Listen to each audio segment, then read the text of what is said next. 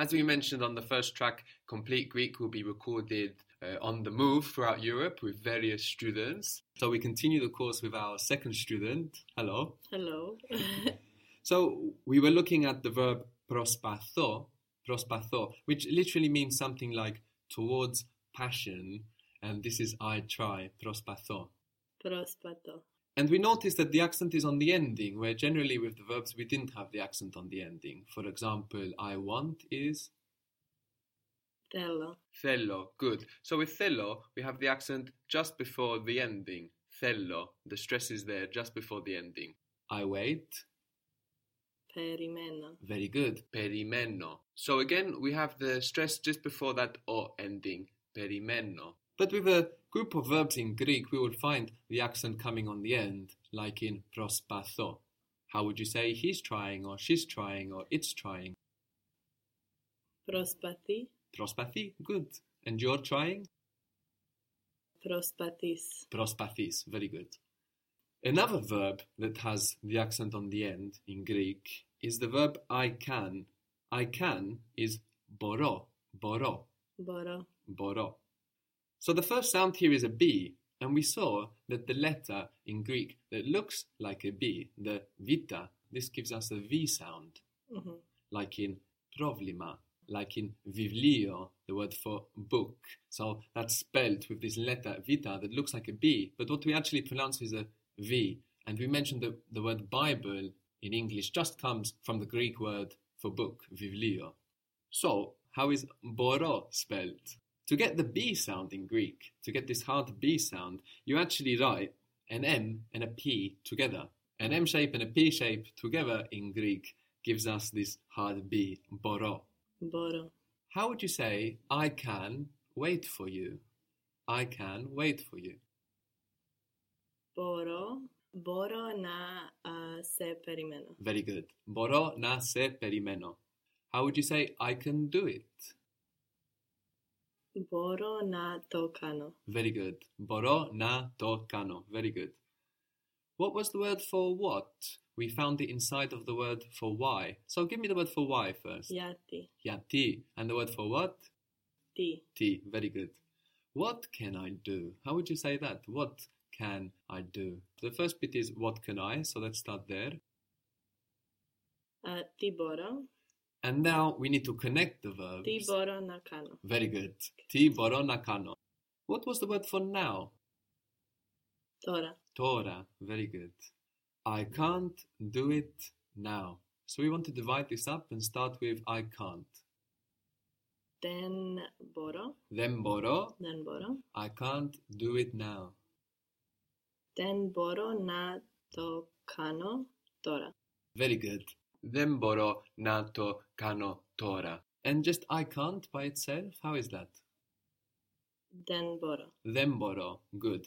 The sound there of then, you can just think of the English word then. Okay. Denboro.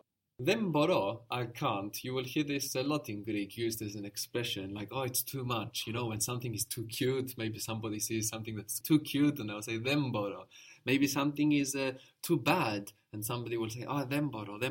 Something is too loud, denboro. You will hear this very often in Greek. What is he, she, or it can? Borì. Good. He can do it. Borì na to kani. Very good. Borì na to kani. Borì can also mean maybe, like it can be.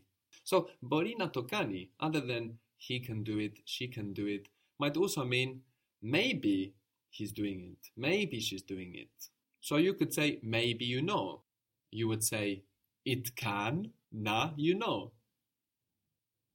Borì na xeris. Maybe you know, but, etc.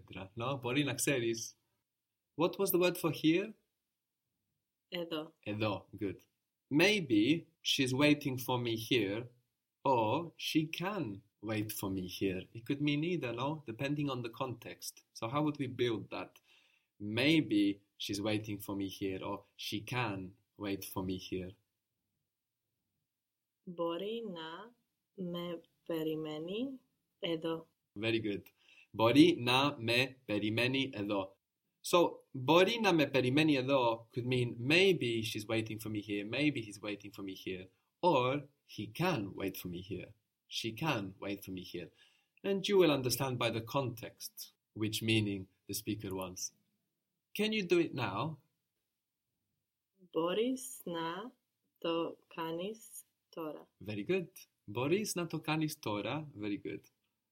You can, using the word for you, emphasizing you can, is Esi Boris. Esi Boris. Esi Boris. How would you say you can't? Again, using the word for you. Esi then Boris. Esi then Boris. I can, using the word for I.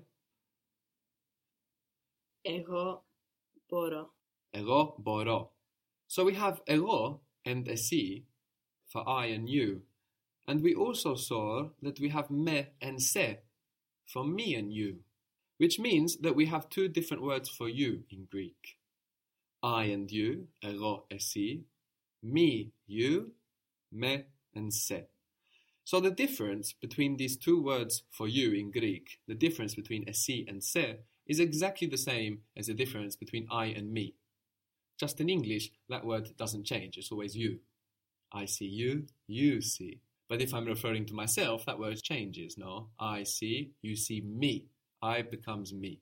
So you have a similar change like that in Greek for the word for you. So let's practice that. How would you say you know, emphasizing you? Esi xeris. Esi xeris. Good. Esi xeris. But if I say I know you, we won't use esi, we will use se.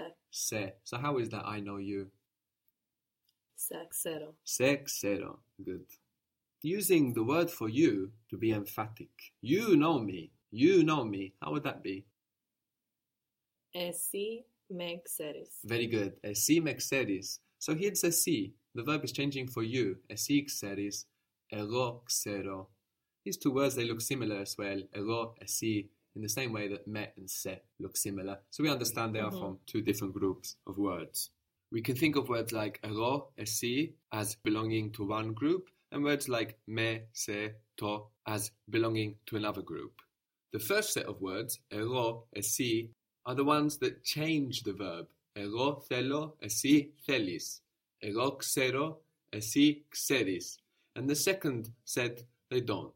We could say, for example, me xeri, se xeri, to xeri, me, se, to. They don't change the verb. How would you say, I know you, emphasizing the word for I? Ego se xeris. Xero. Ego se xero. Very good.